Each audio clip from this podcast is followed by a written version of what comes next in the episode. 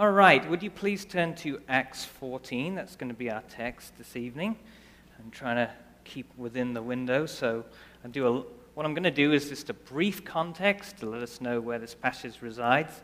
And then what we'll do is I'm going to issue two challenges and a warning. So, uh, Acts 14 is where we're going to go today, and we're going to look at it in light of some of the things we've been talking about uh, to do with conversion. We've been looking at the root and the fruit of conversion. So, let's look at Paul and his example of how he responds to false conversion in Acts 14. So, we're actually going to back out a little bit. I've received permission to bring in some more context. Um, so let's start at verse 8 and we'll go through to verse 15. Okay, Acts 14 8. Now at Lystra there was a man sitting who could not use his feet. He was crippled from birth and had never walked. He listened to Paul speaking, and Paul, looking intently at him and seeing that he had faith to be made well, said in a loud voice, Stand upright on your feet. And he sprang up and began walking. And when the crowd saw what Paul had done, they lifted up their voices, saying in Lycaonian, The gods have come down to us in the likeness of men. Barnabas they called Zeus, and Paul Hermes, because he was the chief speaker. And the priest of Zeus, whose temple was at the entrance of the city, brought oxen and garlands to the gates, and wanted to offer sacrifice with the crowds. But when the apostles Barnabas and Paul heard of it, they tore their garments and rushed out into the crowd, crying out, Men, why are you doing these things? We are also men of like nature with you, and we bring you good news that you should turn from these vain things to a living God who made the heaven and the earth and the sea and all that's in them. Okay, jolly good. Okay, uh, so we see uh, Paul and Barnabas have just been chased out of some other cities in uh, Iconium, I believe. Uh, they come to Lystra and they um, immediately start preaching the gospel, as they do. I don't know if you know this, but this is the first time the gospel had been presented to pagans, to heathen Gentiles. Up to this point, it had only gone to Jews and also God-fearers, which were Gentiles that were interested in the Jewish God. This is the first time it's been preached to full on heathens who worship other gods. And as usual, we see that when the gospel is first presented to a people group, it is authenticated by a sign. In this case, the healing of the man lame from birth. Now, obviously, this is a big event for the people of Lystra, and immediately they're amazed, as one would be. But their conversion, as it were, to the personhood of Paul and Barnabas is not under the right motivation. What do they immediately do? They start worshipping Paul and Barnabas as Zeus and Hermes. And you'll see uh, that there was even a temple of Zeus at the entrance of the city, and this guy, priest, comes running with that oxen and, oh, I want to sacrifice to you, Paul and Barnabas. They have got it wrong. Their worship is directed in the wrong place. They believed in a wrong thing. They did not show repentance. They did not in any way turn from their idols or a vain thing. They did not take God's side against their own sin, as we learnt this morning. It was this immediate transition from what they already knew and just focused it on a new object. There was no repentance, no turning. So Paul and Barnabas notice this, obviously, very quickly. What's the first thing they do? They tear their clothes. Why do they do that? They weren't hot. They might have been hot, but that's probably not the reason. It's actually an ancient expression of anguish in the presence of blasphemy. That's what they did. They immediately tore their, ter- their clothes. So they call it like it is. This is not the right God that you're worshiping. We are not the gods. We are just men.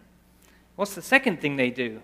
They rush, rush to the crowd to correct their misconception. They don't amble over there. They don't, in trepidation, slowly try and mingle with the crowd. They rush over there.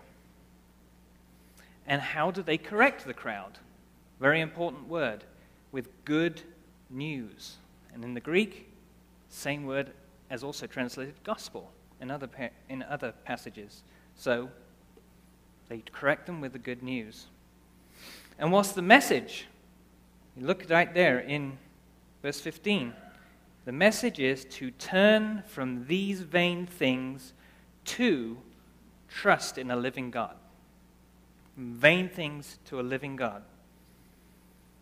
Now, this message has been one that's been unchanged throughout Scripture. We see, you can turn to Deuteronomy 31, where Moses tells the Israelites before they go into Canaan, don't go in there following the paganism of the Canaanites. Stick with your faith in the living God. Do not pursue these vain things. Or perhaps it's 1 Samuel 12, not 1 Samuel 12, 1 Samuel 12. And it's Samuel encouraging them look, if you don't follow after these vain things and stick with your living God, even though you've been disobedient and asked for a king, it will still be okay. And there are many other passages, Isaiah, and, and it's Isaiah, not Isaiah, okay? Until we come to a passage in Romans. Obviously, this was impactful for Paul. Um, and you read Romans 1 21 to 23, where he um, makes a statement that uh, mankind, just in general, tends to worship created things instead of the Creator. And this is borne out in the people of Lystra. So, that's the context, briefly.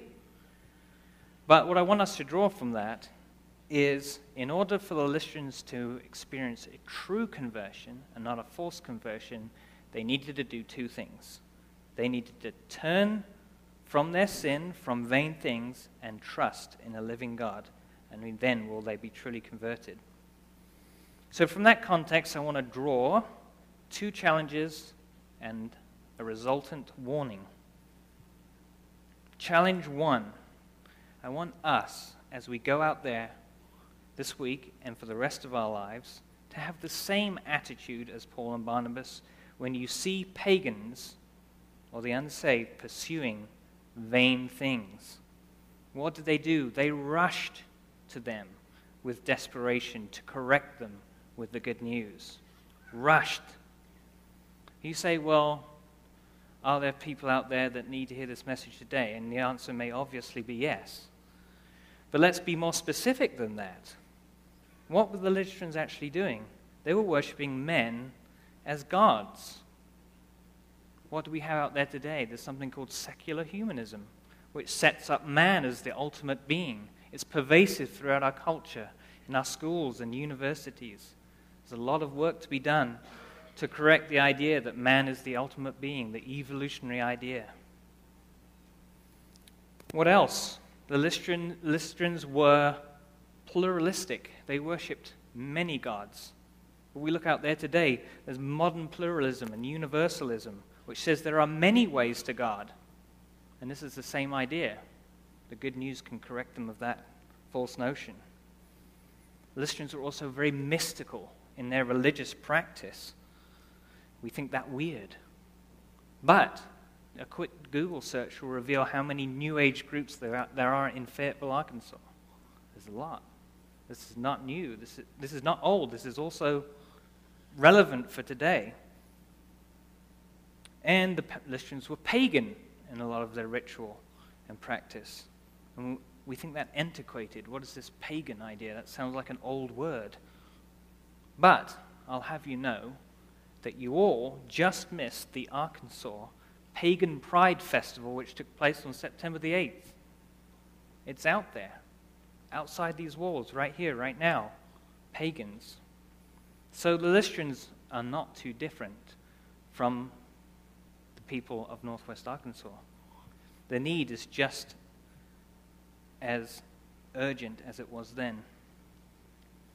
But also, what about nominal or cultural Christians in our own lives who confess belief but do not actually turn from their sin And that's a great difference. They need to be challenged too. So there are still plenty outside our door that need to be corrected by the good news. And we need to have that desperation to rush to them with that good news and, cha- and, and ask them, you need to turn away from these vain things.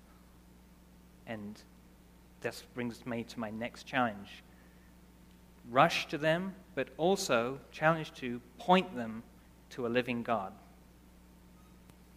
He's not a created being. That's what the Lystrans were doing. They were worshipping created beings, Paul and Silas. He is not a created eh, eh, he is not a he's the living God, he's not a created being, but the creator. And therefore he's vastly superior to any vain graven image or idea. Jesus is the resurrected Christ who is living, loving, personal, and perfect. He is the matchless Lord that is the only one who is worthy of worship and turning to. That's it. No other avenue of worship is worthy. No other conversion is acceptable. So, two challenges rush to the pagan and point them to the living God. But I have a warning. This could be costly to you. Again, in context, if you move down to verse 19 of Acts 14, it says, But Jews came from Antioch and Iconium, and having persuaded the crowds, they stoned Paul and dragged him out of the city, supposing him to be dead. So, it was extremely costly for Paul to run in there and correct them with the good news. You may not be stoned here in Fayetteville, but there is a great deal of reputational risk that could be involved. But that is the risk we have to take. That is the cost we have to pay or be willing to pay. So, as we put into practice the living out of the root and the fruit of conversion, and as we rush to those who need to hear the good news, make sure that you're willing to pay this price. And I urge you to do so this week and for the rest of your life here on earth.